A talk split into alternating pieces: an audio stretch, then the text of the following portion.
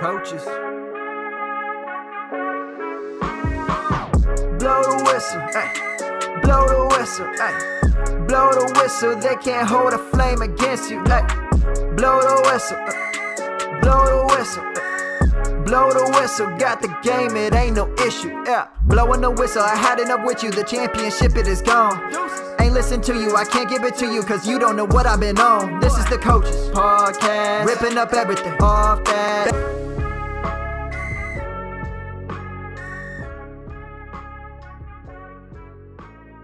What is going on, everybody? Welcome into the Fantasy Coaches Podcast. This is your host, Steve Pintado, and with me, as always, is my main man, Jabron Curtis. What's going on, Jibs? What up, guys? Man, glad to be back. Second ep- uh, episode of the off season, and um, it's gonna be quite the off season from what the reports and the trading and all that's going on. But I'm welcoming our guest. I'm welcome to see you, Steve, and um, looking forward to a good episode. Yeah, guys, uh, we got a guest this time around. We did this, uh, me and Jibs last week, but now we got guests for the rest of the, probably the rest of the off season at this point here, and we got a fun one here. John, John B, what's going on, buddy? Welcome in. Thank you guys. Thanks for having me. Uh, it's always a pleasure to sit down with the coaches and talk some football.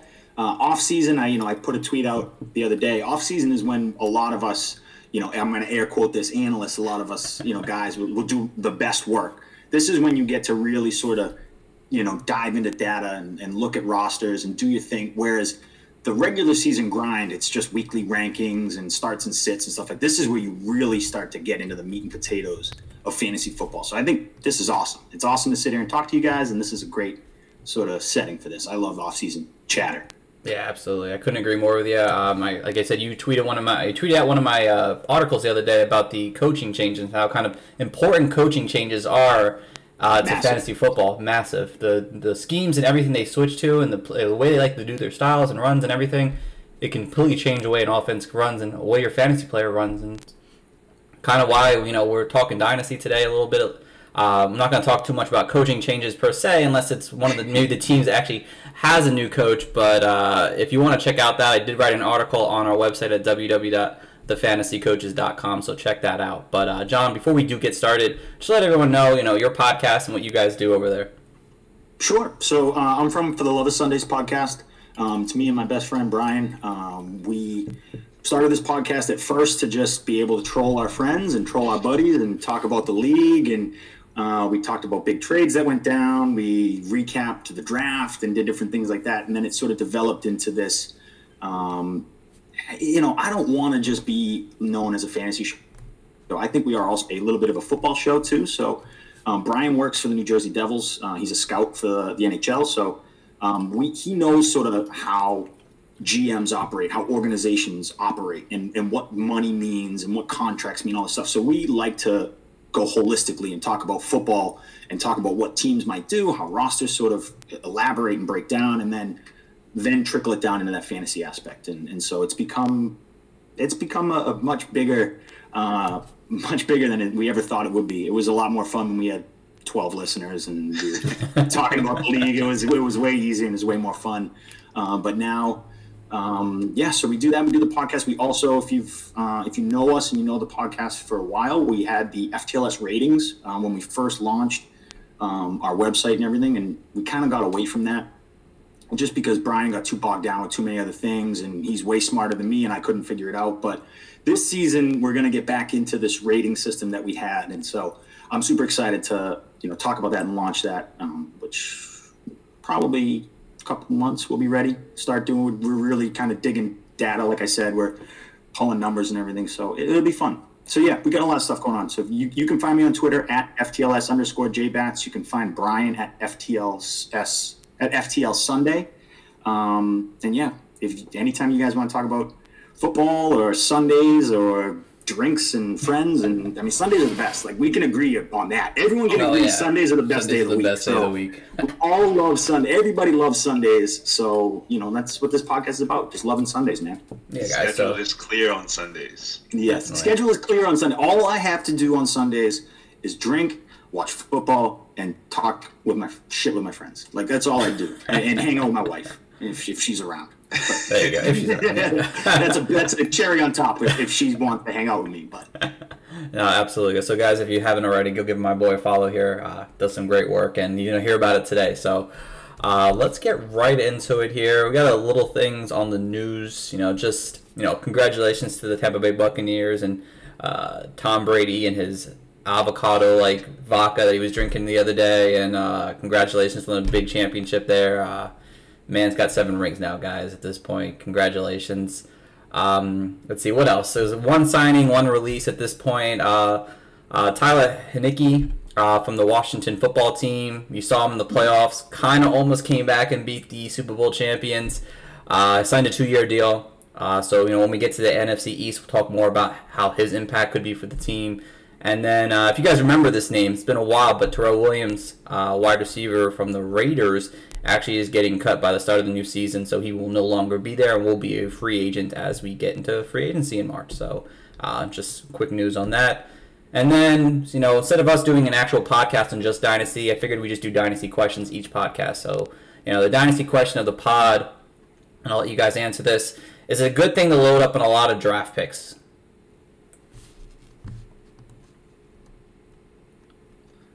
It depends on your current team structure is. To me, if your team was complete garbage in 2020 or maybe 2019, I don't see why not hitting the restart button.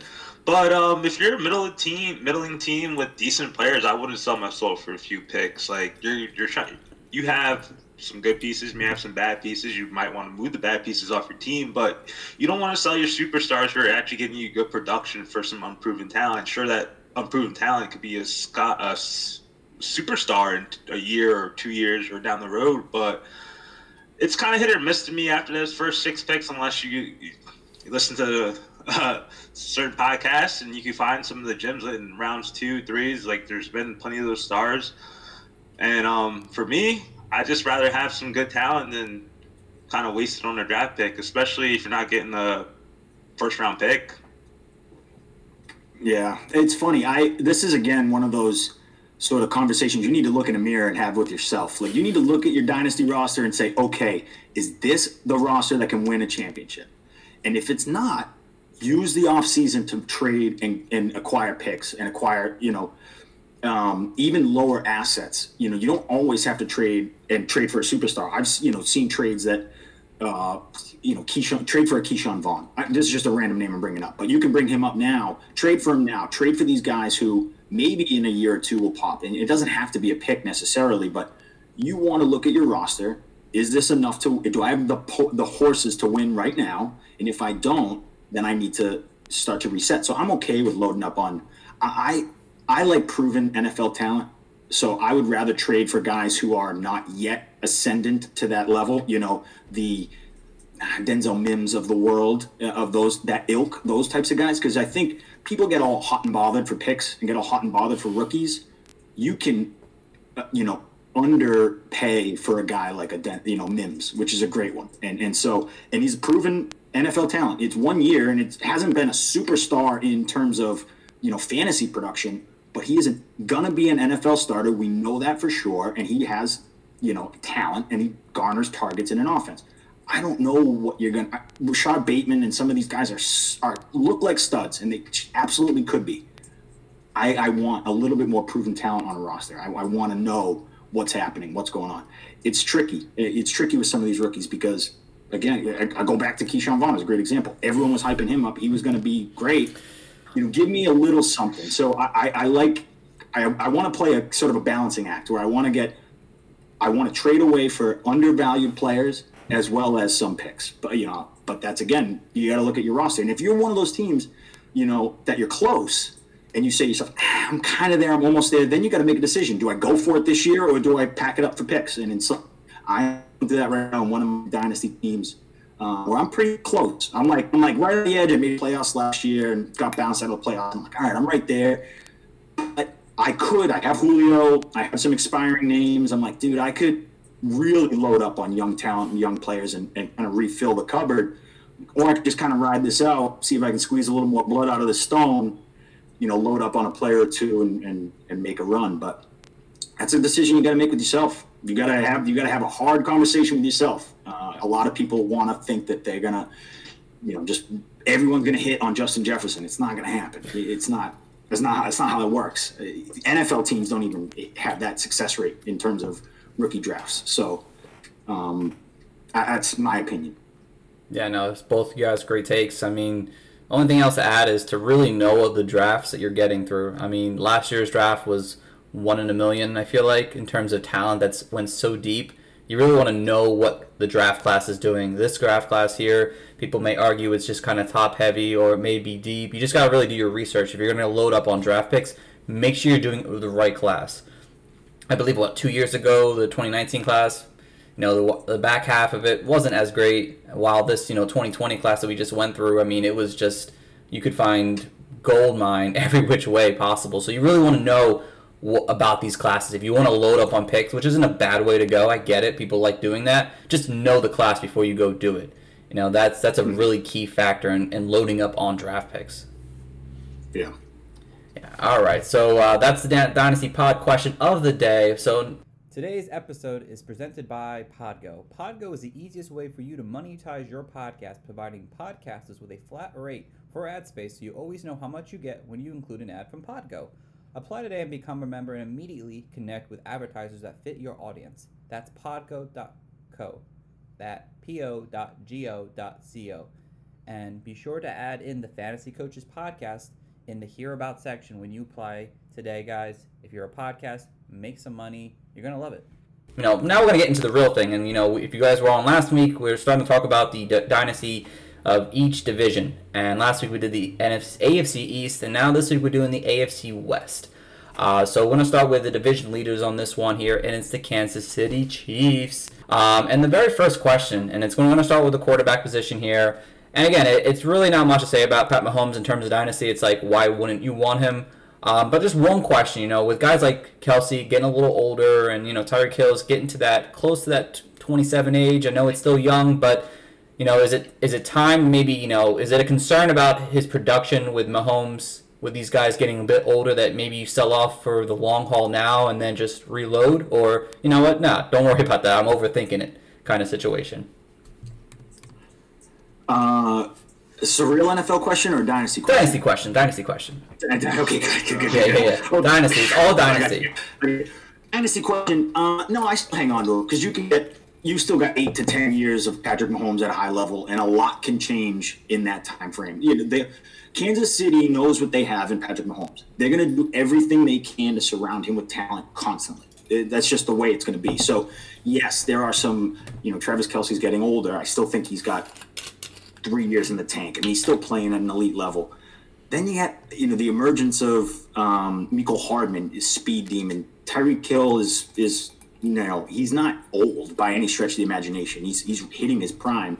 So you're going to get elite production from Patrick Mahomes with ju- uh, just assuming the surrounding team around him stays the same. You're going to get elite production for the next three years, you know, and then maybe there's a, a drop off once Kelce gets out of the way and maybe Hill gets a little bit older. So three, four years down the road, maybe something happens. But again, Kansas City's not going to let it just fall to the wayside. They're going to keep rebuilding and reloading and keep giving him ammo because they know that this window to win championships is right now. It's not like they're not like other teams that are trading pieces away and trying. They're going to use whatever they can, any cap space, anything they can do to, to bring players in. And I, I think, you know, the NFL players, you know, veterans know that as well. So, you know, if you see a guy like a, uh, you know, what's a AJ Green, you got one more year left in them. Kansas City's a good spot to go. You're going to make things pretty Ooh, easy. Like so that. they can patchwork it and piece things together year by year if, if they have to. But I think that they're kind of set up for the next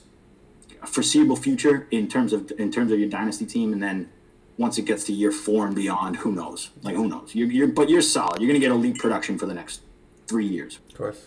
Chips, what about yeah, you? I, told, I totally agree. Like I think he has a like there's a lot of in dynasty you pretty much can't project the player's window after a year or maybe even like a month or two months so like it's a very like interesting format and pat mahomes is one of those players you could i think he's going to be great for like john said next five years so like i don't have no worries about him yes Kelce's getting older but he's played pretty much every game the last couple of years uh, I know he missed one game last year, but he played all 16 this year. Tyreek Hill yeah, he missed four games last year, but he's 15, 16 game uh, pace a year. So like I, those don't concern me. And then like John said again, like you have those two amazing weapons, and they're guys. They have Mecole Hardman, emerging superstar. They have Demarcus Robinson, Sammy Watkins. You could get. I feel like you could replace those guys with anyone else on any team, and they'll still be ballers. Brandin Cooks is going to be there in two years. I bet you. So like, Yeah.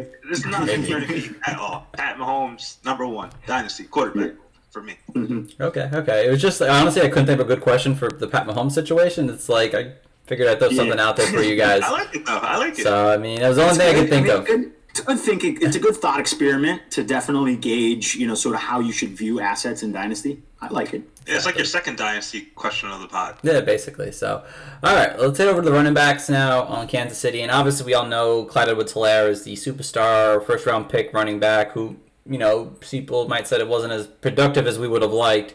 Uh, but you know, going into year two now, you know, pretty pretty strong Super Bowl, which was good to see. Uh, but you know, with Damien Williams, possible, definitely, I think coming back this next season here. Um, what do you do with Clyde Edwards-Helaire? Is he a buy or is he a sell right now in Dynasty?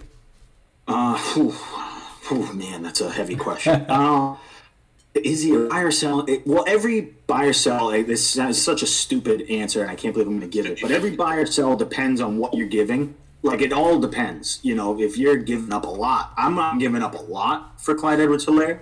But if the if the fantasy manager that has him in your dynasty team is frustrated and doesn't like the production, then for sure I'm knocking on the door and saying like, hey, what what would it take to get him off your hands? you have to understand this idea of a bell cow running back just doesn't really exist in the NFL anymore. It's a rare breed. So you have to ask yourself, am I okay with 60% of the running back work on the Kansas City off? And to me, I'm okay with that. Like I'm, I'm totally okay with that as like my running back too. He's going to have these blow up games. He can have the potential for a two, three touchdown game because that's just what Kansas City does. Um, you know, I, I think that that'll be there. I'm not building around him. I'm not building a team around him. So I'm not giving up the farm. I'm not. I don't want him as my RB one. But if I can do a deal and, and sneak him in as my RB two going forward, like yeah, I'm all about it. Like that's a good, it's a good place for uh, CEH. Okay, okay. And Jibs, what about you? I agree. Like if you get him for cheap or just like under his perceptive value, you definitely should buy him. But uh, I'm an owner of Clyde Edwards-Helaire. I'm not selling him. Like I know, even with Bell being in the backfield, Damien Williams might be returning, and still, like I'll take whatever carries he's getting. Like like John said, like there's no bell cow backs. Maybe there's quite some few, but like they're making up production, getting the receiving getting involved in a receiving game, so I think he profiles well as that. So Clyde Edwards-Helaire is an interesting character on a great team that should have just glorified value, but like we saw him have some kind of uh, inefficiencies in the red zone, so that kind of deters his value a little bit. But if you get him for a little bit less, man, why not? Like he's a young guy, second year, 21 years old right now. Makes sense to me. All right, yeah. Oh yeah, definitely don't overpay. I mean, I'm all, I'm more on the sell side personally. Uh, I know you don't want to sell great offenses like Kansas City, and I get it. I mean, I mean, in his first half of the season, he was literally on pace for like 1500, 15 all 1500 all-purpose yards. He only had would have had like six touchdowns on his average, but uh, he- yeah, he showed some great work. But in the second half, when they brought a guy in like Le'Veon Bell, expecting Damien Williams to actually have a role in this offense, uh, over the last three seasons now, only I think four or five times. I, I think I, I wrote it down somewhere. I forgot though. But a running back in Kansas City has had 15 plus carries, um, and Clyde's had two of them, which is good. But 23rd in run plays per game. It seems like at some times it just seems like oh we're gonna throw the ball because we can throw the ball on almost anybody. So it's kind of where I'm kind of off Clyde Edwards-Helaire. Like if someone wanted to offer me a mid first, I'd probably take it. Um, And in that situation, there just because I like him and he's a solid RB two, like you said, John. But like I just don't think he's ever gonna be a, a guy who's gonna be a stud like the guys like Christian McCaffrey or Saquon Barkley when healthy. I just don't think he's ever going to get to that point in his career way when you have a guy like Pat Mahomes throwing the ball 45 times a game when he can do that every single game because they're that good on the offense. Yeah. Listen, I think you're right. I think you have a, you know, there's always a breaking point on buy sell questions. Like there's always like a, okay, at, at some point the, the price is right. If someone's coming and knocking on the door and offering you a first and a second, and say, and it's a top half first, and, and you get Get a mid second. Yeah, I, am okay. I, I, think people need to readjust their value of Clyde Edwards Helaire. I think he is a very solid player. Don't get it wrong. I think he's a great NFL player. I think he's unbelievable in the NFL. I think he fits schemes well. I think he pass protects well. I think he can, you know, catch out of the backfield, which teams need. He's good, but the the hype, his hype got so out of control. Everyone was expecting him to put up these massive RB one numbers, and it's numbers. like. it's, it's hard to do because you know Zeke did it when he had 380 carries. Like you know, it was great, but that's never going to be Clyde Edwards-Helaire. So uh, I think we have to readjust where we value him, and then you can start negotiation. But if someone wants to trade him as if he's got top end RB one value, then sure, I'm I'm trading him. See you. All right, head over to the wide receivers now. Where do you guys have Tyreek Hill right now, ranked in Dynasty? Where do you have him? Top two, top three, top five. Yeah, two. Good. Two. Two's a good spot. Two. I got him three. Two. Yeah. He's a top guy, guys. I mean, there's nothing else to really say about it. I mean, he's pa- tied to Pat Mahomes. He's 27. He's got at least three years left of elite speed. I think you're okay. Uses. Yeah. Gets uses thrown up at him too. Yeah, he does. Yeah. all right. So I just wanted to see where everyone was on that. So that's good. That's good. We're all close on that. I like that. Uh, one of the biggest questions I think at this point when it comes to the Kansas City Chiefs is can Mecole Hardman break out? And I think it's year three he's going until now, or is it just like he's just a guy? He's not going to be a superstar in terms of fantasy. He's just going to be a guy. So what do you guys have him? What what is he to you guys? Uh, he is to me one of the more interesting players in the offseason. He he to me is super interesting because if you remember correctly, Tyreek Hill was a you know special teams guy and kind of a gadget player, very fast, jet sweeps, you know that type of thing, and it was never consistent. It was never this like uh, superstar type of production. The first year or two, it was just big splash plays, kind of like Mecole Hardman, a lot of special team stuff, kind of like Mecole Hardman. And so, I, you know, I think when people get out of the way in terms of Sammy Watkins, Demarcus Robinson, it, it, could happen. And again, you're betting on Pat Mahomes and you're betting on the speed of Mecole Hardman. And I think, again, splash plays and talent. The floor will come up if they start getting, you know, focusing him and he becomes a focal point in that passing attack. Right now, there's just too many, you know, they do too much and they th- spread the ball around too much uh, for it to be a 1A, 1B situation. So, do I think it's going to happen? Is I, I, do. I think it could. I think there is a you know a more more of a chance that it happens than not. So you know I, am willing to take that bet. I'm willing to take that risk. Mecole Hardman is someone that I'm trying to scoop up in dynasty, and I'm trying to scoop up uh, late in redrafts. You know because again, uh, it is that type of big play, win you a week type of guy, and, and it's hard to find those guys in the NFL. Jibs, what about you? Uh, you know how I feel about the guy. You love, Mecole Hardman. I basically man. love the guy, but um, like he did be overwhelmed in the Super Bowl by my estimations. He's costly, like mistakes after mistakes, and like I know that's not really his game because he's basically one one hit wonder. And as a, I think he made a mistake in the AFC Championship game too on that first drive or so. But he, he's still a young player. He has to learn, and like he's so fast. If they could have him and Tyreek outside going ape shit, and if they could just kind of relegate Sammy Watkins and get Demarcus Robinson out of here, I know they're both free agency. Heck, they're supposed to be both heading to free agency, so that could free up some some opportunity for him. I know Kelce gets his targets, Tyreek Hill gets his targets. It could be high, it could be low some games, but they still need another guy who's gonna be able to be that like safety valve for Patrick Mahomes when they play too deep and cover Kelce, like you know. So I think he it's a good shot that he can, and like it's been two years and he hasn't really done nothing but like John said, punt returns, gets big plays when Tyreek Hill's out, and fantasy manager's probably like, hey, whatever, whatever. Like mm-hmm. he ain't worth nothing to me. Hey, he's worth something to me. So like, you go buy yeah. him. Like I know I have him in the leagues I I'm playing. So like, bench relegation, but I think he could have a an improved season by my estimations. I guess I'm the negative guy. yeah, back to, back to that like original question about like should you trade picks? Should you trade four picks? Mecole Hardman is a perfect guy that I'm trying to trade for versus picks. Like I, I would rather a Mecole Hardman on my roster than a pick. If I'm if I'm because again, young talent, ascending talent. I know he's got a role in this offense. I've seen it in the NFL. You know, that to me is worth more than a second round pick. Like I'd much rather have a Mecole Hardman. Oh, you know, and I guarantee if you go knock on the manager's door and say, "Hey, I got a mid second or uh, you know, for Mecole Hardman, they're probably going to take that. Like they'll, they'll they'll think about it. Like it's not a yeah. What I'm saying. I will So- take that. So again, you know, you get a chance at you get a, a chance at you know some some other running back, you know, the running back five or six of the rookie class, or the wide receiver six or seven of the rookie class, or you can have, you know, the wide receiver 40 in the NFL. Like I would take the wide receiver 40 in the NFL.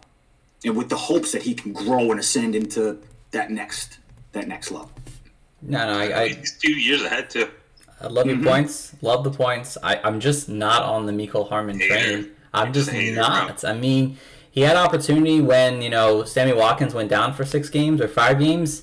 He had a great game against the Jets, but I mean, everyone has a great game against the Jets, so it's like okay, Oh like. god. Uh, no offense. I mean, it was. It's true. Everyone had a great game last year against the Jets. I mean, just he he didn't show me enough in that time frame when he actually had a chance to see more. And I think he was behind Demarcus Robinson. He wasn't like he just was behind him in terms of snaps, terms of targets consistently. And that's where I'm kind of concerned that he just isn't going to be that guy for them to be that number two. He's a great if Tyreek Hill goes down to fill in that Tyreek Hill role perfectly. I just thought if Tyreek Hill's healthy, which he's shown us over the years, he's a healthy guy. I just don't see him ever taking that next step. He's a good, I think, boomer bust wide receiver for most weeks, and I'm okay trading a mid second to John um, to get him on my to get him off my team. So I mean, that's kind of how I feel about a guy like Mecole Hardman right now. I'll get into your boy later. All right, we probably will. Uh, real quick, real quick. Uh, Sammy Watkins. Uh, do you just sell him for whatever? Uh, I'll sell Yes. for freaking uh, Laffy Taffy. I'll sell him for a high five right now. Yeah, Actually- give me a pack of I'll gum. send you him, and you won't have to give me nothing in return. Yes, yes. Sammy Watkins, Just clog guys. your roster. We're all welcome, Yeah. guys. That's Let what him clog your roster roster. spot. Injuries, unproductive. It's just his time's over, unfortunately. He had a small window, and it, now it's completely gone. So, all right, all right. So, last but not least, tight ends. Travis Kelce. Do you buy or sell Travis Kelce at 32 years old? I think he's going into this season. I'm buying. I'm Yeah. buying, and I don't care what it Buy. costs. I'm Buy, buying, buy, and buy. I don't care what it costs. I'm, I'm in that camp where Travis Kelce is such a positional advantage. You know, I, Brian was saying it on our podcast um, years, a couple years ago. I remember he went in the first round in the FTLS draft one year, and we all laughed and thought he was. This was probably 2017, uh, 18, um, and we all laughed and we thought it was crazy. We're like, you take tight end first round. Like, what are you doing? And Brian was the one who said, look, the positional advantage you get at tight end is worth it. It is so, it. because the precipitous drop off after even even Kelce, Kittle, uh, you know, the drop off to Kittle is a drop off, and then forget it if you get to like tight end four, five, six. It's just a massive drop off. So, um, I think he still has three elite years in him, and yeah, I'm willing to pay whatever it takes to get that. You think like Kelce, he's getting you 20 points.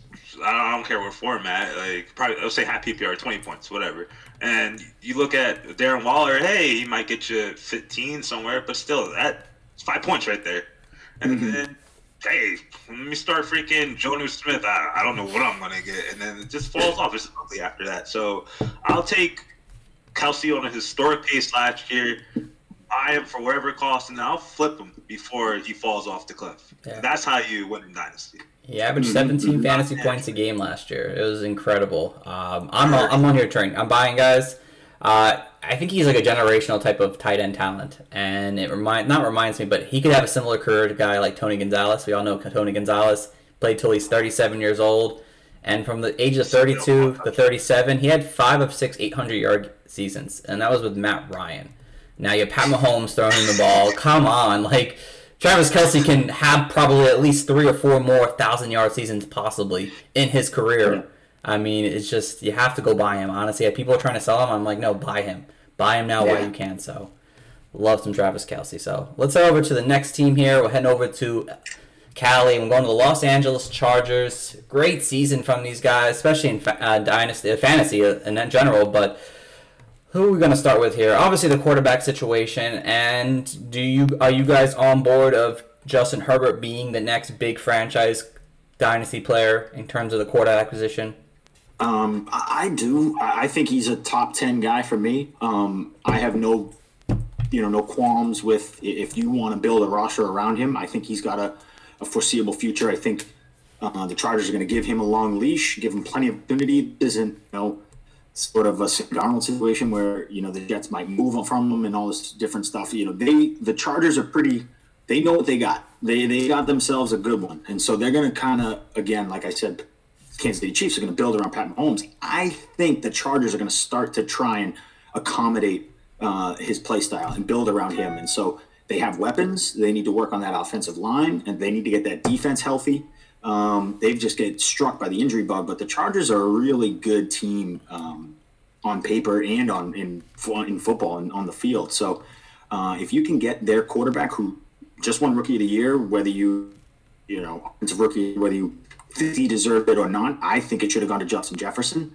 Um, but he is still going to be a top end quarterback for the foreseeable future with a lot of weapons in a pass happy Los Angeles Chargers offense. I'll take that. What about you, Jibs? Yeah, I think off the top of my head, I'll probably have him maybe eighth or ninth in Dynasty. Like, just for an NFL standpoint, like, besides Pat Mahomes, like, I have not seen a quarterback that I watched, like, week one and was like, whoa, like, this kid, he's got it. Like, he looks like he got it. Didn't look lost, uh, unlike Tua over there, but, um, other than that, like I like the offense. Like they have good skill weapons. He has a great wide receiver one. Um, obviously his wide receiver situation, besides Keenan Allen, looks kind of cloudy right now with Mike Williams and Guyton uh, Guyton looks young. They have Tyron Johnson and, and like I think he showed pretty good rapport with those guys, especially down the stretch when Keenan Allen was hurt and Mike Williams was kind of just in and out with that back injury. So like Justin Herbert looks like the real deal. Like I would build a dynasty roster around him. I don't have him unfortunately, but he- he could be the next big thing. Like he had such amazing stats this year, and he only has room to grow. Mm-hmm. Yeah, no, definitely. I'm like I'm on the same page. I have him, I think, ninth on my rankings right now. Uh, tremendous year this year. Again, I want to wait for one more year to really call him like the next cornerstone of a franchise guy, just because you know now he's had a whole year of film on him. Let's see how the defenses adjust to it. You know, they're bringing a defensive coordinator in to kind of slow down the game, possibly. Uh, I just want to see what happens. You know, I think he was fantastic this year. He's got some things he needs to work on for sure. Um, but you should be really happy if you got it. If you got him, probably a lot of people could have got him in the second round. Um, you should be very happy getting a guy like this who has got a good core around him. We'll talk about that core in a second. But yeah, he's 23. He's got a long, long way in this NFL to be great for you in dynasty. So if if you're listening, uh, Justin Herbert, if you're listening to this podcast, grow your hair back out. Just do it, please. If you're listening to this podcast and and oh, you have one takeaway, just grow your hair back out because you look kind of nerdy with short hair. You look kind of like a dork, but I want to stuff in a locker. Like, but when you had long hair, you had that Samson sort of look. You had some swagger to you. sure did. Now I don't. I'm just stats not feeling. fell too, His when stats fell his hair. down. Yeah, he lost his mojo with the hair. Pimples with the short hair and the. I'm just. You look. I, I, I. Trust me, Justin. Listen. Just grow your hair back out. I promise. It, will be, it'll be much better. Yeah, yes, shoulders. please. You you have a lush head of locks. I'm jealous. Yeah. You should take advantage of that. Yeah, that week 12 to week 16, man. Just one game over 20 fantasy points, man. Grow that hair back out, bro. We need it. We need it for fantasy. I'm telling you, you cut that hair, his powers went away. Sure did. 100%. Uh, let's talk about the running back position now. Austin Ekeler, uh, can we all agree he's a good buy low candidate right now going into next season if you're in a dynasty team?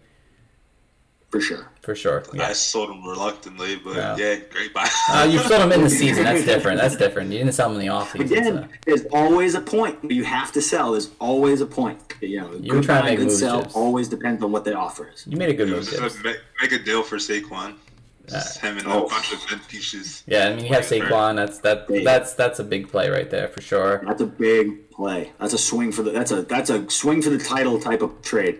Definitely. I like it. One hundred Yeah, can't beat this guy though. Um, do you guys want anything to do with guys like Justin Jackson, uh, Joshua Kelley, Kalen Ballage? I mean, just depth pieces. They and none of these guys interest you to be a RB two for this team.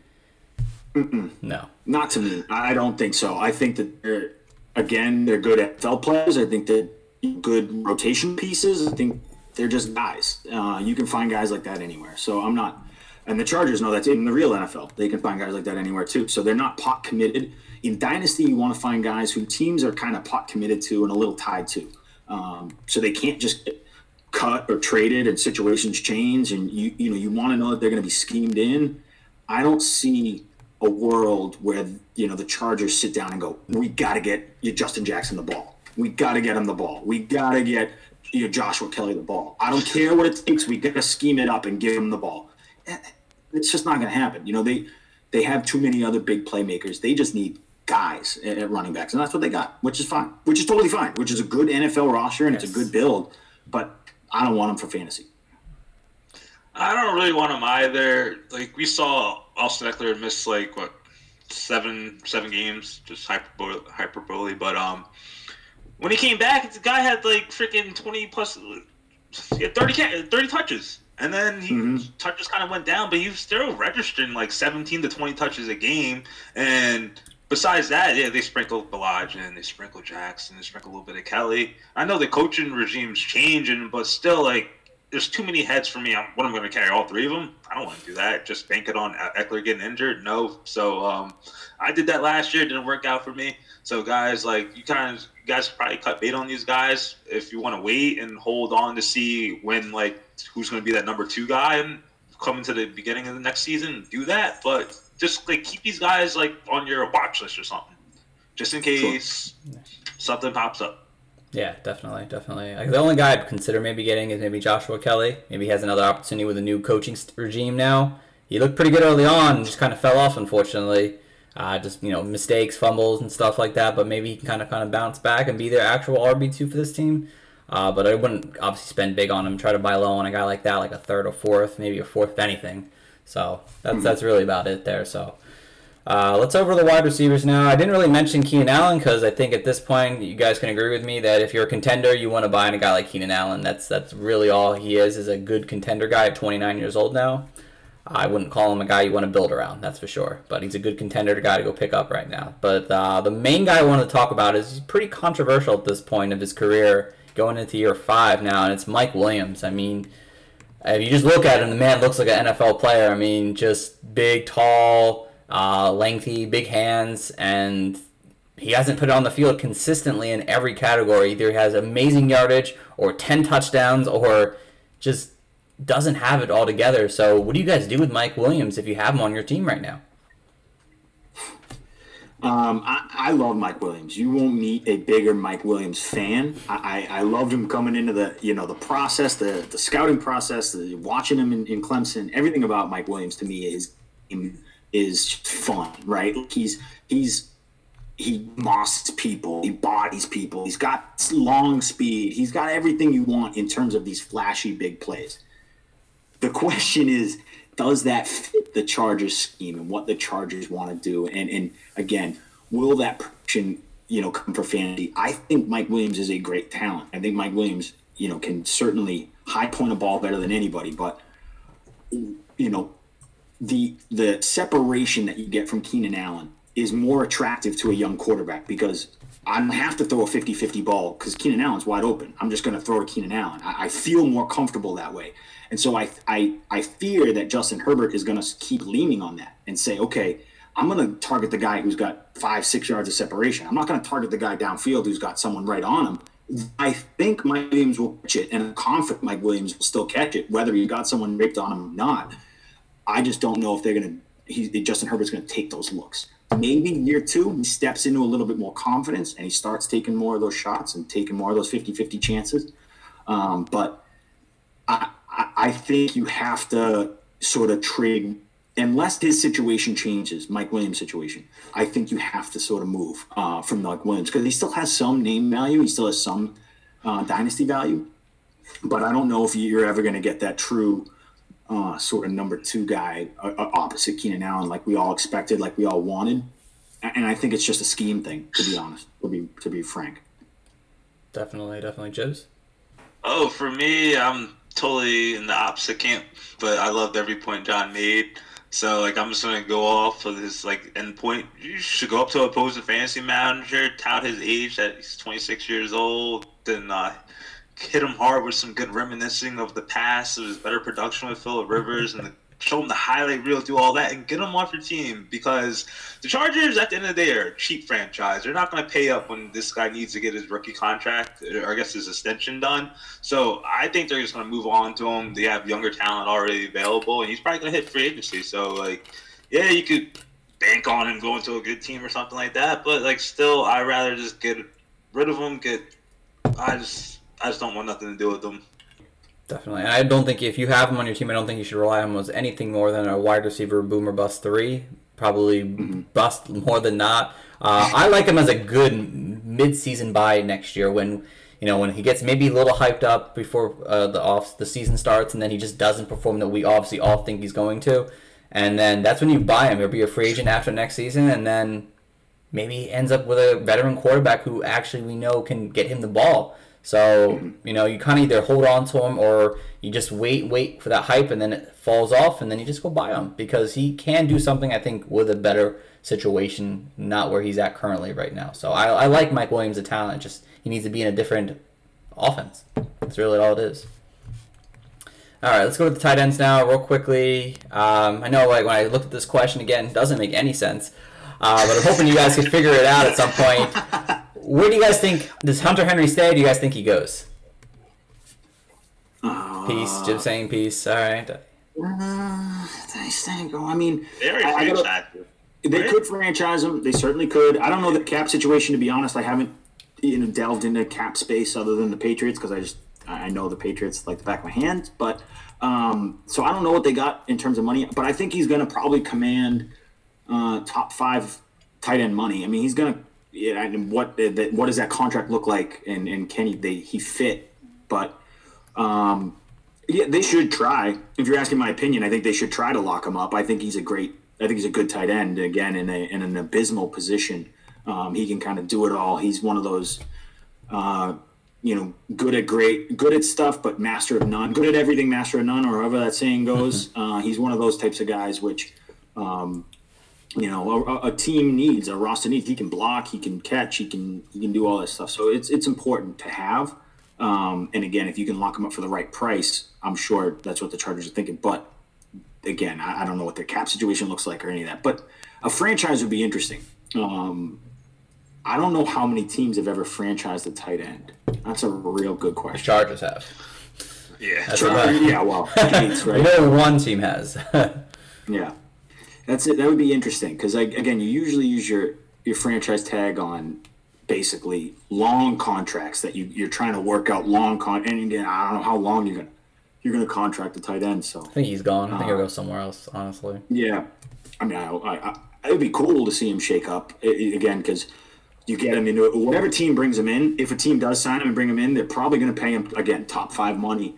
And you got to follow the money in fantasy because they're going to utilize that position. They're going to utilize that player. So if he's getting paid top five tight end money, he's going to get. He's going to be you know, integrated into an offense. So yeah, I, I mean, you hope for fantasy he moves. Otherwise, if he stays in the Chargers, he's just going to be the same Third option. sort of asset. Yeah. Third or fourth option most weeks. Chips. Uh, for me, it's Melvin Ingram, Hunter Henry. Which one's more important to the team? I think Melvin Melvin, Ingram. is more important Melvin to Hunter Ingram, Henry, yeah. tight end. So um, I know that's one free agent that they need to sign. So like, I'm just assuming he's going to be out. So hopefully he lands in a good Mm-hmm. spot. And Good buy low stuff. still. Honestly, still good buy low. If, if someone's willing to give he's him up player. for a second rounder or Great- whatever, I love player. it. Love it. Uh, we're going to talk about his possible replacement, uh, Donald uh, Farham. Is that how you say it, Farham? Uh, I honestly picked him on a lot of uh, my waivers. Uh, he could be an interesting prospect. I mean, he's I think he's like six six or something like that. He's a tall guy, and he came off a- XFL. Uh, played well at times during the season. Uh, worth a pickup. Yeah, sure. I mean, I guess it, it's dynasty again. You get you every once in a while you gotta you gotta look at the back sort of piece of your dynasty. Right, there's a lot of people. I bet I bet there's a lot of people listening right now that have Ameer Abdullah on their dynasty roster. Get him out of there. yeah, you, know, you know what. I'm saying? Like you got to clean up your dynasty rosters every once in a while, and and and so sure, I guess if you're cleaning house and you're getting rid of some guys and he's the back, you know, back end ad, yeah, he's speculative ad. So I'm, I'm okay with it. Hey, Perry. Perry, yeah. I missed that before. Sorry, Perry, buddy. I forget those comments on this sometimes. It's still new to doing the StreamYard, but. Perry, you got your comment up there, my friend. Um, Jibs, anything? I, I'm saying like it's just dynasty, so like you just never know. Like players' value could change, and if Hunter Henry leaves, you picked up a possible starting tight end for the cheap. and You don't have to pay anyone to acquire them, and you probably could sell them for something, even even if you do have a established tight end on your roster. So I think it's a win-win. Yeah. no matter what. Yeah. Some of these some of these assets for dy- I want to you know say this for dynasty players. Sometimes you pick up players even if you had say for example you have Kelce on your team. You, you're not looking at tight end. You're not worried about tight end. That's set it and forget it. But again, you pick this piece up to trade. You pick him up, and if Hunter Henry moves, now all of a sudden you just got a free ad and you can trade it for a, a draft pick. And you're like, okay, this is a free draft pick I got.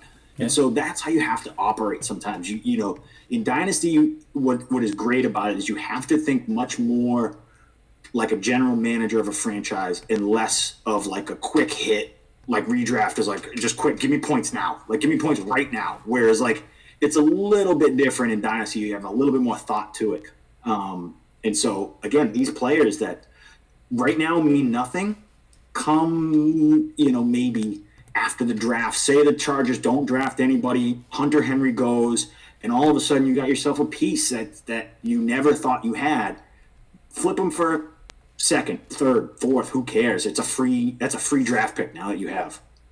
Yeah, no, definitely. Uh, he actually is six eight guys, so he's a tall Six boy. eight. Jesus Christ. And he actually finished as a top 12 uh, tight end over the last two weeks with Hunter Henry out. So if he's out there, pick him up. Maybe flip him for a draft pick. Maybe keep him. Uh, he could be a starter going in next year. Who knows? So Yeah.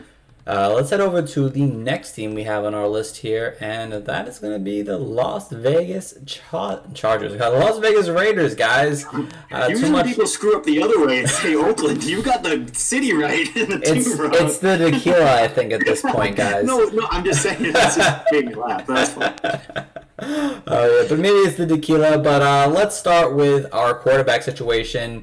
Um, any concerns having Derek Carr as the starting quarterback for your court, your roster? Like, you know, what do you do with him? Like, do you keep Derek Carr? Is he a good super flex two guy? Like, rumors, no rumors? Like, Superflex two is great. That's a great place to have him. I, listen, I, I I have no beef with Derek Carr. I have no beef with you players of his ilk, which are are good, competent starting quarterbacks. You know, I think that Jimmy Garoppolo, another one great example, good starting, competent quarterback for an NFL franchise. I think Derek Carr is a great, not great. I think he's a good starting quarterback. I'm not looking to add that to my dynasty team. I'm really not. I just have no place for that. Like, I can pick that guy up off the waiver wire. I can find that if I need it. You know, so you want tight a tight end uh, quarterback stuff because it's hard to find these sort of top ten guys. Justin Herbert doesn't just roll into your team all the time. Um, so if you if you're stuck with Derek Carr, that's okay. You're fine. Um, but I'm not like thrilled about it or certainly anything anything of the sort. I'm just like he's he's peanut butter and jelly. Fills you up. It's good. You're not bragging about it. You're not bragging to your friends that you had a peanut butter and jelly sandwich. You just eat it and just enjoy it. definitely not. Maybe a grilled Hey, unless cheese. it's a Schmuckers. Those are. Oh, God. then you might brag. You got crunchy I didn't have those as a kid. I'm so with some upset. Smuckers, then you might have to brag. But otherwise, you got Derek Carr. Uh, for me, like I would not be. I'll, I'll be concerned if I owned him. He was like my guy with like, um, give me a give me a random quarterback. Say Kirk Cousins or something like that. Like Sure, if I had those yeah. two, I'll be kind of like, oh my god, what am I gonna do? I'll be I'll be studying some Zach Wilson film and like all that nine yards and stuff like that. But he, he's not a really bad quarterback. Like, he had a very good year for his standards. Just, they don't push the ball downfield. It's like very good, like gimme passes on a good offense. Like I know, like we did see like him towards down the stretch last year, like exploiting defense, getting the rugs off here and there. But Nelson Agholor had a renaissance year for his standpoint. And I'm an mm-hmm. Eagles fan, and I thought he was hot garbage. He proved me goddamn wrong. So like, take it from there. If freaking Derek Carr could turn Nelson Agholor around, he's not a bad quarterback. guys. He's not. But mm-hmm. like a dynasty in fantasy football, that's not getting you done. He's just a middle quarterback. Like, sure, he'll get you 16, maybe 10 points some weeks, and then like he has his games where he gets you 20. But they're f- so far and few when you have quarterbacks just thrown up. You saw this year, like, like top 12 quarterback, you need like to be like 22, 24 points, and then forget about six point passing touchdown leagues. Oh my God, you needed like at least 30 some points just to be a good quarterback on a good week. So I hope he doesn't get traded, but uh, days are done. They're even flip, uh, shopping around Mar- Marcus Mariota, so I don't know what the Raiders are doing. Hopefully, they're trying to get in Watson, but you never know. It's long free Oh agency. man, I don't that's know. a Watson. Watson to the Raiders. That'd be crazy. That would be nuts. That's for sure. Jesus, It's like your that would be first, like your all pro college team right there. Yeah. Yeah. Uh, Jacob, Yeah. Lord. And any super flex for me, honestly, I like getting Derek Carr right now. I think he's a great buy low candidate to people like you guys who are like he's just mediocre. I mean, in reality, he had like he had some pretty good games last year. He had five bad games last year, and the one was against Cleveland, the weather game. We all remember that. That was a horrible game. Atlanta, that was I don't know what happened to Atlanta. That was really bad. What's bad. in your estimation? One, huh? What's bad in your estimation? He, if I'm not mistaken, I put it as he had under 15 15 fantasy points or less. Five Okay. games. He had five games he had 15 fantasy points or less. I think, yeah. Uh, 15 fantasy points or less. And again, there's the Atlanta game, like I said. There was one game we got hurt. And there were two games where, like, it was just the Josh Jacobs show where they just ran the ball constantly. And Derek Carr wasn't needed. Again, there's concern with that. I get it. But, I mean, as, an, as your QB2 in, in Superflex leagues, I'd want to buy him. I just think he's a solid quarterback who gets you at least 20, 22 fantasy points most weeks. Mm-hmm. I just Hey, Coach Steve. Everyone does good against the Jets and Dolphins.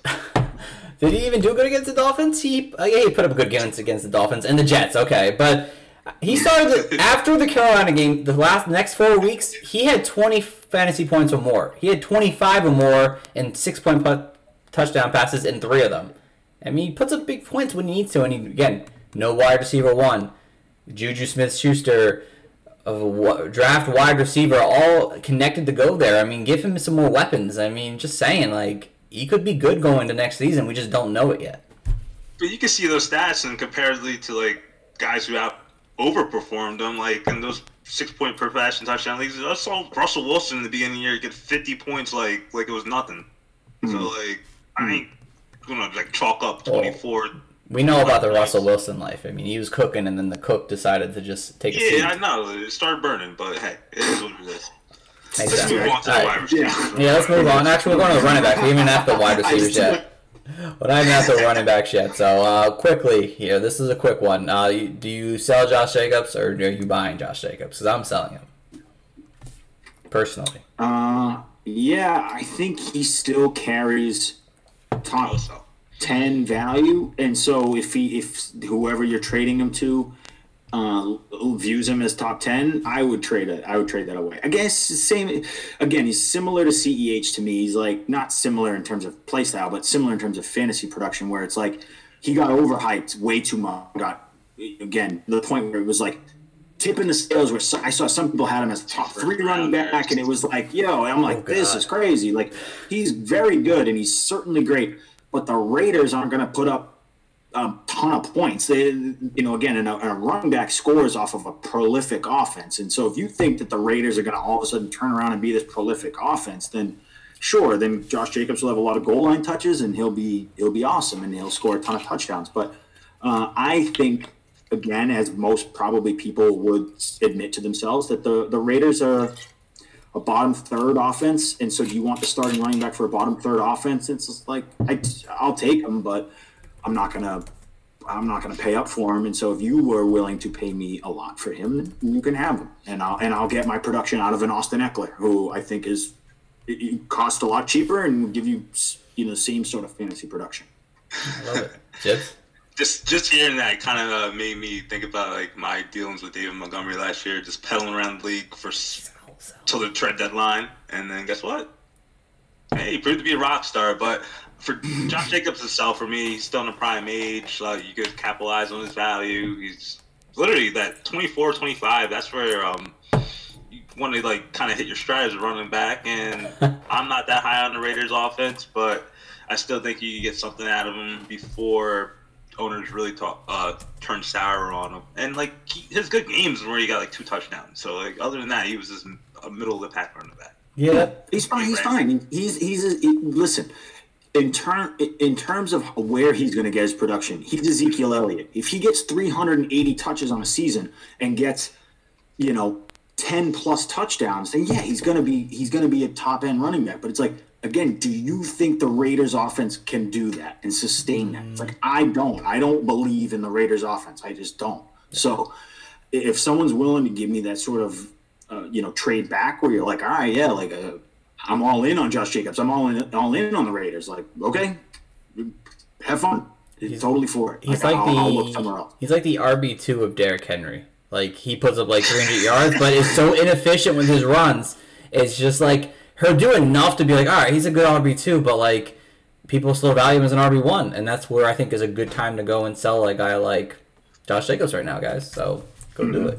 Derrick Henry's Trader Joe's and freaking Josh Jacobs is Sam's Club. Sam's Club. Oh god, yeah, basically. all right, all right. Let's go to the wide receivers now. Uh, Henry, can Henry Ruggs bounce back, or is he kind of just a? It's not going to be a, a, ti- a wide receiver one kind of fantasy player right now for us. uh, similar to what i think tyreek hill did right he, he made big plays. He was very fast. He had a lot of splash plays. Um, I I don't think Ruggs works very much on special teams, but um, I, I- think he needs to develop. What what made Hill go to that next level was developing as a route runner, and I think once you know Ruggs sort of gets with the speed of the NFL and, and can become a better route runner, he will, he has the talent, he has the skill set to be a, an elite wide receiver. I just think he just uh, needs to work on polish up those little things that he's got to do better. Route running is a big one. Separation is a big one, but um, his speed is his speed is you can't deny. I mean, he's freaking fast, and he's like game fast. You watch him in the game, and he looks fast. There's there's guys who sprint and put up a good forty time, and then you watch guys who just play fast. And and Ruggs to me just plays fast. So. Um, I like Ruggs a lot. Again, he's another guy that we talk about dynasty assets and, and buying low. If someone wants to sell me Ruggs for cheap, I'm, I'm taking him. I'm, I'm all about it. Like, give me that opportunity. I think he can develop his skill set. I think he can do those things to get to the next level because you can't teach speed. You can't teach, you know, sort of those hard cuts that he does. And, and it's just, it's impressive. So I- I'm all about it. I like Ruggs a lot. Can he ascend to be a wide receiver one? There's a lot of good wide receiver talent right now. That's crazy. There's a lot of good wide receiver talent, but I think he can ascend to the one on that team, and I think he can probably put up uh, boomer bust wide receiver, low end wide receiver two, high end wide receiver three numbers uh, for you with those with the you know sort of the cherry on top that you might get a boom every once in a while. Yeah, and I think that's the range you should expect out of him. Like the guy only caught 11 passes last year, and like we we're killing the fantasy community was killing um, freaking Gruden his first 2019 campaign, and he turned it around last year. The team actually performed well, and the, Jon Gruden, same guy, he went and picked them over Jerry Jeudy Everybody. over CeeDee Lamb. So like he was the first wide receiver pick. So I think with his track record, he knows what he's doing. And like you said, like I think that was a great comp with the Tyreek Hill. Like you need to progress, you need to develop, and like catching 11 passes. Like I'm not expecting him to go out and scorch the earth and be a 40 catch guy or anything like that. I think he's going to slowly develop in the offense. Like he's watching under Nelson Agholor. Obviously, Darren Waller takes a huge target share in the offense, and like we're still at the hinge on the quarterback play. Like if Derek Carr stays, is he going to be like slow down on his uh to development, or does he get like a better quarterback and kind of like like makes him a sell in that? So um, I think he still has room to grow, and I'm not giving up on him yet. Does Jon Gruden know what he's doing? Probably not. I, think, I don't know. I think I don't he know. Does. I'm, I'm a big, I'm a big Jon Gruden. I I think Jon. Gruden is doing it right. Jon Gruden took a team, so he got a long contract. He knew that he was tied to the Raiders for a while. He looked. He went to the front office and said, "Look, let me tear this down to the absolute studs. Let me trade Khalil Mack. Let me trade all these pieces. Let me gather up picks, and I promise you." In three years, four years, we will have a competitive team. And, and that's what he, he knew that. And so we all need to be patient with Jon Gruden. Jon Gruden went into this knowing I, I have a they're giving me a long leash. Not a lot of coaches, first first time coaches get a five year contract, six year contract, whatever he got. got So 10. he knew 10. 10? You got ten year contract. out of dog. I 100 thought it million was in 10 year, yeah. a 100 million in 10 year. option. 10. Ten. Get 10 out of years. dog. So Ten even, even proving my point even more. So the Raiders are are, are pot committed to Jon Gruden. So th- whatever Jon Gruden is is planning on doing, I think he's a, a smart enough guy to do it.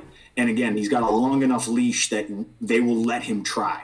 Um, whereas other coaches, they're like, if you don't win now, you're gone. You, Yeah. you're, you're out of here. You Yeah. don't win now, you're gone. I got the next guy.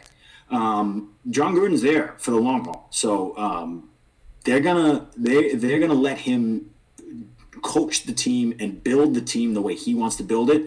And you know, I think Henry Ruggs was in his plan. A, a speedy, fast wide receiver was in his plan. I don't know what else was in his plan. I think he still needs to. I think he still needs a year or two to get all the pieces he wants. Um, but he's he's getting there. He's getting there. He's got it. Listen, the Raiders Get have them a- in the playoffs a- in a year 10. Good, a good core. He's on. He's only on year two, three, th- two, three, four. This will be year four. What? This will be year four. I'll tell you right now, this will be year four. He's on there. Khalil Mack's been with the Bears for at least two seasons, Yeah. and I I think thought this that was is. his first transaction was moving. Let me find Mack. out. I'll find out I real trust quick. you. I totally trust. you. I'm not even gonna vet it. I trust you, but that's crazy. I, I thought it was a little less than that, but okay. Even still, I'm I- I'm still giving I'm still giving Jon Gruden the benefit of the doubt. Maybe I just am biased because I like Gruden a lot. I just like him as a personality. He's, He's some, he returned as a coach in 2018. So Okay. 18, 19, 20, 21. We're going Yeah, so he's- for three years. Good one into it. Yeah. Okay. Yeah. Okay. Just saying, guys, Um, I'm, I'm also on yeah. the Henry Ruggs buy low situation if you can. Just think he's a guy who can still kind of develop. That's all I'm saying. So uh, let's Oh, get uh, let's get over to the next guy here real quick. Uh, are you buying the Nelson Agholor bounce back, or is it just the one year wonder, you sell high kind of thing? 'Cause I'm on To the the sell high, sell the To the high, moon. sell high. Buy this, get the second rounder back from him if you can. That's all I'm saying. Yes. Yeah. Hundred percent. Sell. Just just sell. sell. Yeah, it just, Just- just- there's any other wide just receivers. He's a free agent sell, too. Let's not forget. He's a free agent. I, I'm sure they're bringing somebody else in over him. Yeah, Uh, just sell him. He might he might be out of the league. Just sell him. oh Just sell- God, if you can sell I him think he today, deserves a spot somewhere, but he might not be with the Raiders next year. That's for sure. Yeah. Um, can you consider Darren Waller as a the top dynasty tight end right now? 28 years old, had a probably one of the best tight end seasons ever. You said 20 or 28? He's 28. Okay.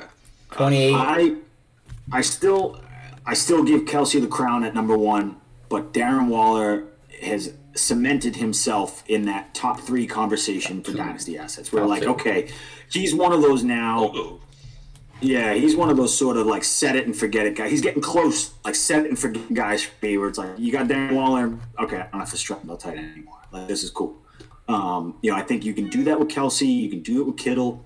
I think you can start to do it with with Darren Waller. Where like, okay, I got Darren Waller. I don't have to worry about it for the foreseeable future.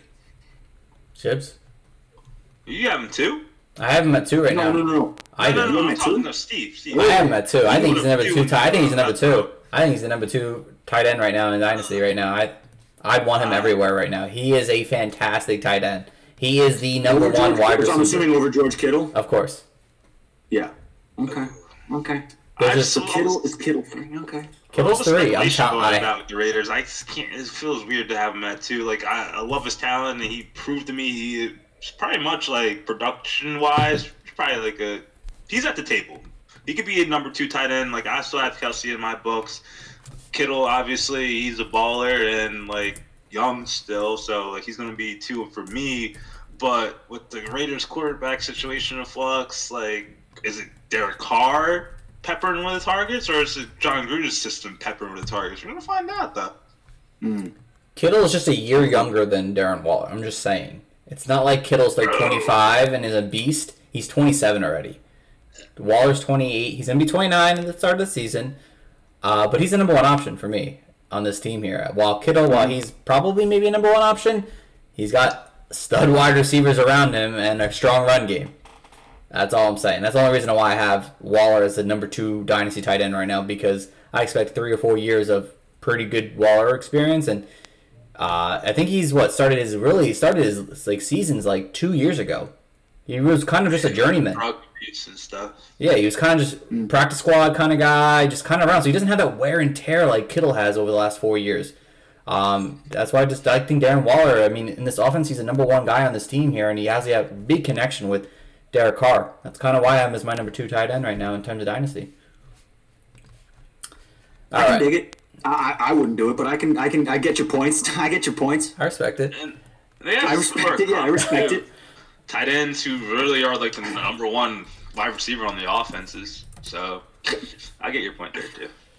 Um, so we're on the Denver Broncos guys now, and we'll start with obviously what our friend Alex has said about the Drew Lock season here.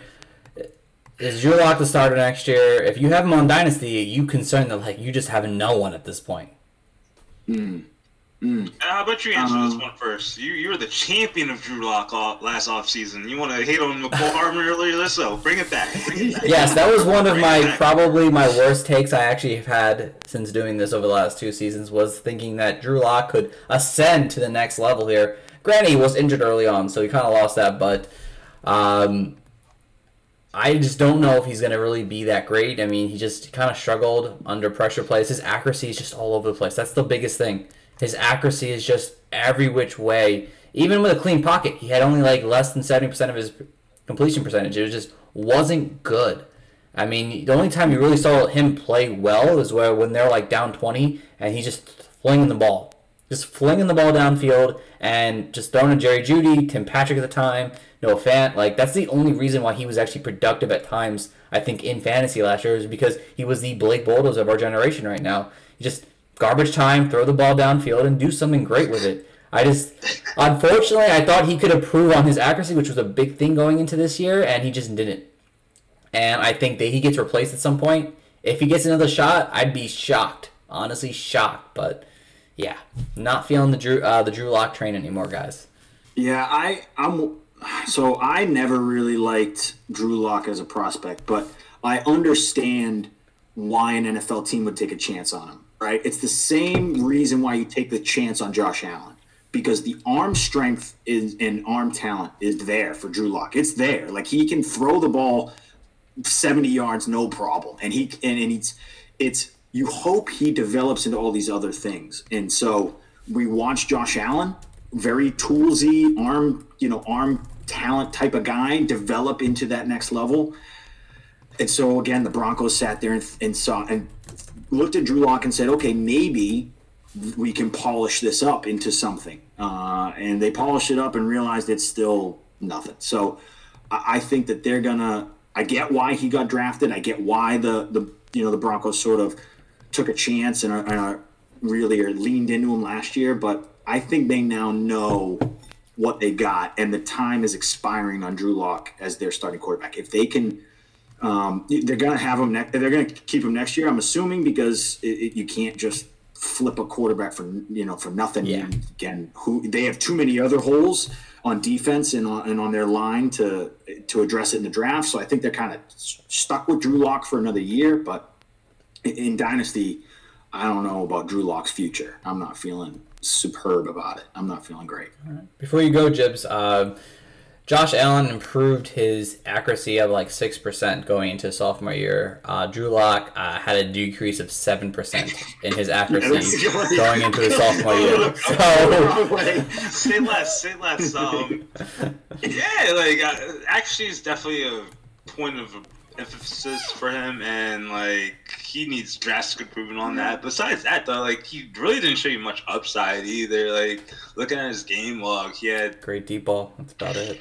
great deep ball. A great deep Or- ball. Yeah. There's nothing against that. It's great deep ball. great deep But ball. like he's just hovering like at 250, like as like an average. Like he had one game over uh, 300 yards, and like the touchdowns are hit or miss. You know you're gonna get the interceptions with there, and you play in a league where they murder you on interceptions, man. Oh my god, it hurts so much. But um, Drew Lock, like they gave him a shot. Like they put the weapons around him. They gave him Jeudy. I'm sorry, like Sutton got hurt, but they still had Patrick, who was a budding star like at the middle of the season. So it, it wasn't like they like gave him like a empty cupboard. Sure. They gave him stuff, and he didn't provide the win. So like, if they move on from, they move on from. But the situation's murky. I want nothing to do with him. If he's on your waivers, hey, hey, you play Superflex, throw him on. Eh, he ain't gonna be in there in Superflex, but like, Nah. if you, I don't, I don't even think I want him on my taxi squad if I still could have him on my taxi squad. So Just three games over brought in- 20 Brought fantasy in Melvin. Gordon. They brought in all these pieces. They drafted wide receivers like crazy. KJ Hamler. Jerry Jeudy. They have a good defense. They did everything to support Drew Lock. They did everything they possibly could, and they said to themselves, "All right, we're going to give ourselves a chance to really evaluate what we got as a team," and they f- fell short. So, so not the again, they know. You know, they're one of those teams. The Broncos are an interesting, interesting team because they are, I think, a quarterback and and a, and an offensive line away from being a really good team. They have young, young offensive talent. Uh, their defense is sick. So, yeah, it, they gave Drew Lock a chance, and he went, like you said, backwards. He went the opposite way. Even if he showed a little bit of improvement, even if he showed, like again, Josh Allen did that six percent accuracy increase. Give him three percent. Take one. give him a little bit, right? Give give Elway a little bit to sort of savor on, and maybe they would keep buying in and keep buying in. But he went the other way. So now the Broncos go, okay, he's fine. We got a guy who can play quarterback, which is good for right now because we need to, you know, figure out what's next. And so, again, dynasty. Again, we talk about a three-year window. Drew Lock's three-year window is very shaky. He's got a weak window. Yeah. Yeah. Yeah, Oh, yeah. breaking news, guys. What happened? Uh, John en- John Elway is entering the 2021 NFL Draft. John Elway. yeah, you got me there. Yeah, I was, I was hyped for a mid a mid game a mid podcast game break. Yeah, damn. Uh, That would've yeah, dope. Yeah. Uh, just so you guys know, Drew Lock was 16 and 15 last year when Josh Allen actually improved to 20 and 9 in terms of touchdown interception ratio. Um, but let's let's keep it going here because we're like way over time, but it's cool. Uh, real quick, as a, as a contender in Dynasty right now, Josh Gordon, would you give up a first to get him right now on your team? Not Josh Gordon. I mean, not Josh Gordon. Melvin Gordon. Melvin Gordon, guys. Melvin Gordon. Would you give up a first right now as your contender for a guy like Melvin Gordon? Uh, Uh, a first is kind of A late first. You're a contender. You just won the championship. You need another RB2, RB3. He had a pretty solid season. Give him that. yeah, he's fine. Yeah. very good. Would you I'll give up your first to give up to him, though? That's the big thing. Would you give up your first to get him on your team right now? For a year. Knowing that he probably won't be there after that, but a year. oh, ooh, if I had the 12th pick, 12th pick, get Melvin Gordon or the 12th pick. I would take Melvin Yeah, Gordon give if me you a need an bomb- RB. Bomb three in the first round, maybe I'll do it. Maybe I'll do it. If I'm if I'm outside of the sort of consensus top four or five running backs, which is probably around pick 9, 10, 11, then sure, I'm, I'm all about it. No Philip Lindsay either. oh, oh, oh. Does that change the situation to no Philip Lindsay on the Oh, team? I'm, I'm shocking that 12 pick. Steph Curry always. Ooh. All right, all right. So obviously Philip Lindsay not being there would definitely make a big boost to Melvin Gordon as a as a buy low kind of situation, or at least a first late first round pick. But um, Philip Lindsay himself, what do you do with a guy like who just came off back to back thousand yard seasons and now had a down year with Melvin Gordon kind of taking over? He's a restricted free agent. What do you do with a guy like that on your team right now? Flip him like a Um, pancake. Yeah, I think if you can flip him, do it uh, because he's just again, he's we talked about it earlier. I think he's just a guy. Like he's a, he's a good running back. He's fine. He, he will make a team. He'll be a good rotational back, but you're not building around Philip Lindsay. Like you're not dying to get Philip Lindsay in your lineup. And and again, the Broncos of all franchises were the ones who were saying, okay, we got to get Philip Lindsay the ball. We got to give him, and it still only resulted in you know. 50 50 timeshare. Very ineffective A guy they year. just brought just brought in off the street with no OTAs. So I, I think that there's a reason why he went undrafted in the real NFL. I, I think there is a you know again it's a great story. It's really cool to see uh, you know a no name guy sort of pop up and have back to back thousand yard seasons, but uh, the the clock strikes midnight eventually on some of these some of these players, and I think it's starting to happen with Philip Lindsay. Agreed, agreed, agreed. All right, let's go over the wide receivers now, because that's probably the biggest topic of this entire Denver's team outside of Drew Lock. But what do you do with these guys, guys? What do you do with Courtland Sutton? What do you do with Jerry Jeudy? What do you do with KJ Hamler? What do you do with these guys on on your dynasty team? If they're on your dynasty team, what do you do with them? What do you do with them if they're not on your team? Do you want to buy them? Do you want to sell them? Uh, I mean, I'm buying Courtland Sutton. And for sure, I'm buying Courtland Sutton. Uh, I'll buy Courtland Sutton. I think Jerry Jeudy is still going to cost you too much um, based on, you know, he's young, uh, name value, probably a top three rookie pick for him. So they're going to want sort of high end trade value back. Um, so again, uh, to me, Jerry Jeudy is one of those guys. If you have him, hold him. If you don't have him, don't worry about it. Like look for someone else. But Sutton, that's a buy low candidate for me because he could be him and Jeudy healthy and running together is a very interesting thing for me. Like I want to see that. I really do. I want to see what an offense looks like because I think they complement each other really, really well. And then you've got KJ Hamler to just burn, right? You got KJ Hamler to fly, and every once in a while you want to take that shot with Drew Lock. You want to air it out 70 yards. You got the guy to do that. But in, you have two competent, very elite wide receivers in Sutton and Jeudy. I want to see what they look like together, um, and I think that they, they, will only help each other because uh, the skill set that they provide will be will be where you want to get, and you can get Sutton for again. Probably people are sour on Sutton. You could believe it or not in Dynasty. I bet you could get Sutton cheaper than Jeudy. Oh, I, I, oh, to me, 100%, 100%. It's all which to me is crazy. To me is crazy. He didn't play last year, so I know. Forgot about Sutton. Out of sight, out of sight, out of mind, which and is that's where you pray. Crazy. Mm-hmm. And I, I, like like, to. I think I have them. I think I, I, I, you know, I don't do. We don't do rankings in the FTLS. We do ratings, and we, and we have numbers on guys that we sort of rate them. Um, but if I had to, I mean, he's a top fifteen. Sutton's a top fifteen potential guy to me. Um, again, you, you got to question the quarterback play, but uh, I think he's just a, a too good of a talent. I loved him coming into. I love them coming into the process. I loved them at uh, SMU. So, um, what kind of trade package would you recommend? Uh, you could probably if you're if you're buying Sutton, if you're buying Sutton right now, you could probably f- float. Um, you could probably float a first rounder, high second. A fir- I mean, a first you'd probably getting them with a first. You're probably getting them with a first. You could float around a second and like a low asset, and, and then and and get them too. You know what I'm saying? Like you, we talked about, uh, you know, who's a good like wide receiver you could sort of package up. I can't even think. I'm Jamison like, Crowder. Sure, great one. Jamison Crowder in a second. That's a great one. That's a great one. I mean, Jamison Crowder in a second is is is beautiful. You know, and all of a sudden you got yourself Sutton. This person has a plug and play wide receiver to make up for Sutton, and then they can draft, you know, whoever they want to, and, and take a shot on the next guy. Yeah, I would probably do a player in a second. I think a first gets it done. I think if if you have a mid to high first, you can get Sutton, plain and simple. Um, but realistically try a second with a lesser a lesser player. Of course, of course. Yeah, Alex, get yourself a higher second too. Don't get them the BS seconds either. Like you're going to get them yes, play like Crowder. So um, I agree. Like I would rather I want Sutton. I agree with your point too, John, that he's definitely going to be cheaper in the fantasy community's uh, eyes than Jerry Jeudy. And Sutton, like we saw him with Drew Lock maybe that's why Drew Lock went sour. He doesn't have Sutton. I don't know, but um, he, Didn't play well with him. out.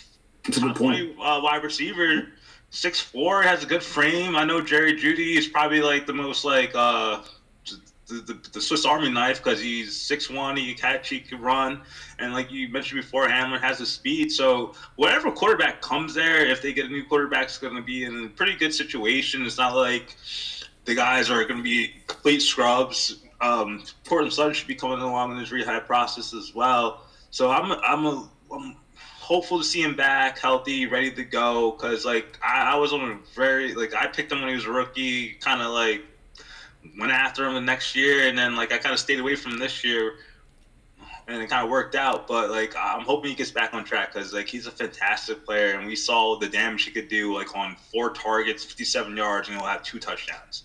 That's that type of mm-hmm. player. Yeah, yeah. No, Better Mike Williams. I think most of the Yes, that I was just thinking in my head. It's so funny. I was just thinking in my head. I go, he has this a similar skill set to Mike Williams, where he can high point a ball, he can 50-50 embody somebody. He, it's really impressive. Again, opposite Jerry Jeudy, who's who's different. He's tactician. He's a route runner. He's separation. He's open. He's you know can make people miss. Sutton is just a much more a body catch type guy. He's gonna come down with it more often than not, and it's uh, it'll be interesting to see those two play together. I really think they complement each other well. It'll be cool. I, I want to see what happens. Um, maybe not with Drew Lock, maybe with a different quarterback, but it'd be interesting to see what happens with those two. And I think Uh, that's Carson Wentz. Carson Wentz. I think that's why you guys buy low on these guys now because you would assume that Drew Lock's going to be their quarterback next year. So you buy low on them now because people are like, I don't want to deal with these wide receivers with Drew Lock. Well, maybe Drew Lock isn't the quarterback by the time September comes here. Maybe you have to deal with them for a year with Drew Lock, and then next year, like, yeah, we need a real quarterback. Yeah, I think it's a good time to buy low on him. I'm honestly not gonna lie to you guys. I'm not a big fan of Jerry Jeudy in terms of him being a actually top tier player. I know a lot of people is. I get it. I understand why his route running is fantastic, but I just don't think he's gonna be a. I just don't know he's gonna be a, wide receiver one for many years to come. I think he's gonna be an okay wide receiver two. I think he's got issues with his hands that I think he covered up in college a lot with using his body a lot more often. He had eight drops this year. I just want to mention that. But again, he's still good buy low if you want to grab him. and Hopefully, he can fix that. But I'm just not there yet on a guy like Jerry Jeudy. But any of these wide receivers in Denver, a great buy low situation right now. Um, they're just again, hopefully Drew Lock's not the starter by the time the season starts. So you got a, a low guy with a possible great quarterback, like maybe Carson Wentz. So um, You we'll got me see. only thinking about Carson Wentz in Denver. Wow, I didn't even put two and two together, and I'm like, man, that would I, be I've just been peddling him everywhere. The fact that Denver hasn't got one I of do these that with Deshaun quarterbacks is, Watson. I put crazy. Deshaun Watson. Every time I talk to Brian, I go, "Yeah, but what if Deshaun Watson's there next year?" He's like, it's like, well, that No changes- return. changes everything. Absolutely. changes everything. Sorry, Bird. She's gone. Hopefully. all right. Last but not least, a tight end position. Noah Fant. He finished tight end 13. We are all high on him going into this season here. Uh, didn't really live up to the expectation that we thought he would make that jump like a guy like TJ Hockenson did. Um, but can he do that next year? Do you expect him to do that next year? Even with Courtland Sutton, Jerry Jeudy, Hamler, maybe Patrick coming back. Do you expect him to be a top five tight end? It's like don't with all the targets going on there. Yeah, I don't either because be a top five tight end, eh, it, you have to be consistent. I think Fant, I think Noah Fant will have good sort of. Um, I think he will have good games, and he certainly will have big games because I think that's what the type of player he is. Um, but it to be a top five guy, you have to have some level of consistency, and I think both injury and the fact that there's so many mouths to feed in the passing attack of of Denver, and the fact that you got Drew Lock, I think it's just going to be a little iffy how consistent he's going to be. Um, if he does end up as a five wide receiver, it'll look very much like tight uh, top five wide receiver, top five tight end. It'll be tight end one on the week, tight end twenty on the week, tight end tw- eighteen on the week, tight end three on the week, and then eventually at the end of the year you go, okay, he had he was tight end five. But I don't I don't think that's going to happen. I think he needs a little bit more consistency because his he can disappear for two three weeks in a row. Great. I think he's a great sell high right now, honestly. Young tight end, people really like him. I think he's a good. If you get a lot out of a guy like Noah Fant, you get a first rounder or you know like a, a Oh, second and a high and a great player to go along with it. I think you're a good opportunity to sell him high right now. Jibs. Ooh, I don't think he's going to step up as a top five tight end. But um, I think he's a good, interesting player that dynasty managers should speculate on. Um, So like, where would you put him in terms of like a him and like Mike Gesicki, for example? Like, what's the like? You know, to me, there's no difference between like a, a Fant and a Gesicki. Like, I I can get production out of the guy. It's just interesting to me. Like, I don't want to pay up for someone who I can just get. Like I, I, or I probably already have. Like I, that's the thing. It's like he's not going to be that consistent, that Darren Waller, that like big piece that like you really want to like. Again, one of those set it and forget it guys. And you're all even if you have him, every week you're going to be do i start him do i start somebody else like do i you know i'm not paying up for that kind of guy like if i'm paying up i want a guy that i'm like boom he's in my lineup starter done Oh yeah, you make a great point because a lot. I feel like a lot of fantasy managers just have like their average tight end, and then they're like kind of fishing in the draft, trying to figure out who's that next stud going to be. Like, and they're working on three-year projects like T.J. Hockenson. But like, Mhm. it just depends how you like uh, favor the offense. Like talking about coaching schemes. Like for Sure. instance, the Dolphins, the tight ends, they scored freaking as many, almost as many touchdowns as Kelce altogether, but Mike only had five. So, like, Yeah. if you think that he will be able to get unleashed and have more reps in the offense, I like Mike Gesicki more than Noah Fant comparatively to the offensive weapons around him. Hmm. Yeah, no, that's a good point. It's just a, it was just an, an interesting thought experiment because you, know, you find guys.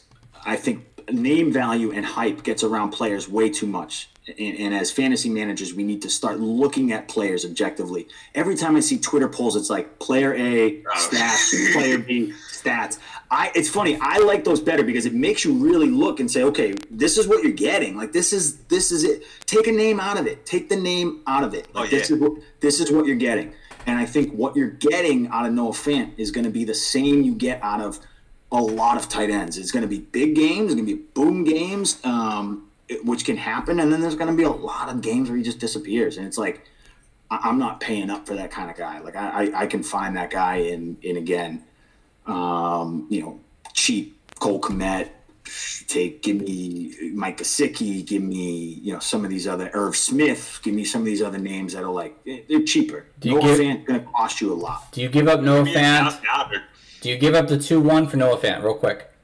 Yes or no? Two one for Noah Fant. I own Gesicki and Logan Thomas as well. No, I would keep two one. No, no, no. Would you give up Fant for the two one? I have the two one offer for Fant. Oh. oh, oh, oh, yeah, I would take the two one. Sin. Yeah, yeah see it. Premium. Yes, Out the type door. in. Yes. Out the door. Do you it. have a guy in, Absolutely. in Gesicki and Logan Thomas. Again, same.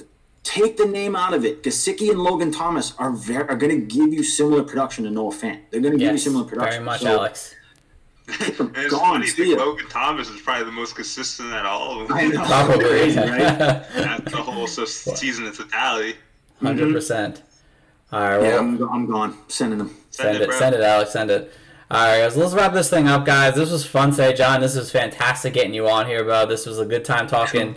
Smash accept. I, I love appreciate it. Um, you know, before we go, let everyone know where you can find you on Twitter. Again, real quick. Sure. Yep. You can follow me at FTLS underscore J Bats. You can follow Brian at FTL Sunday. Uh, you can catch our podcast anywhere you listen to podcasts. Uh, you know, I always joke around. If my grandfather can find it, you can find it. Just type in FTLS, type in for the love of Sundays, um, and you'll find us where everywhere you guys can listen. And um, we've been getting a little bit more sporadic. Once once Brian gets into the NHL season, it gets tough to sort of plan. He's on the road a lot and doing different things. So um, we try and put out one to two shows a week. Um, we certainly try. It's not great. Um, I might start doing some solo stuff. I might bring in guests on, and so we're working on some things. We're trying to revive this. Yeah, I got you guys. I got my, my boys. Uh, we're starting to uh, sort of. We used to do it four days a week. We were going. We were going crazy for a while. We were really hammering it out. But um, uh, yeah, please um, tune into the podcast. It's a lot of fun. We just talk about uh, football. We talk about fantasy. We talk about Sundays and loving them and what we do on them, what we drinking, all that stuff. So uh, if you enjoy Sundays, like I'm sure all your listeners do, tune in. Yeah, you guys, definitely, definitely for sure. And as always, guys, you can go visit our website at www.thefantasycoaches.com. Uh, again, we have a lot of great things going on there. Our dynasty rankings up there. So we're gonna have a bunch of articles coming up in the next couple of weeks here. So tune out though for those if you're a dynasty guy or la- or gal. Um, and as always, follow the podcast at Coaches Fantasy. You can follow us on Twitter at the Fantasy Coaches. We're gonna get our TikTok going. TikTok going at some point. I think at some point when J- Coach Jibs tells me how to do it. Um, and you can follow me at Coach Stephen P. You can follow me at Hot Take Contra. Uh, and tune in until next week, guys. We'll be the AFC South guys. We're Chris Pinto on from Belly Up Sports. So thank you guys for listening. Tune in until next time. Have a good one and take care. The bag is not far fetched. We got a couple of Clark Kents. I've been feeling super duper. How the heck they know the future? Come with me, don't be a loser. Grass is green like Cooper Scoopers. Clueless analysts don't do the half of this. In fact, I'm backing this by asking if y'all remember that tough act interacting. Shh, like boom, running like zoom. The highest and mightiest entered the room. High off the knowledge, I'm feeling the fumes. All players cover this nuts as legumes. Opponents are doomed, and these are the facts. I keep it 100 like I'm running track. Listen up, Jack, I'ma head back. Back to the blowing that, blowing that, blowing that, go.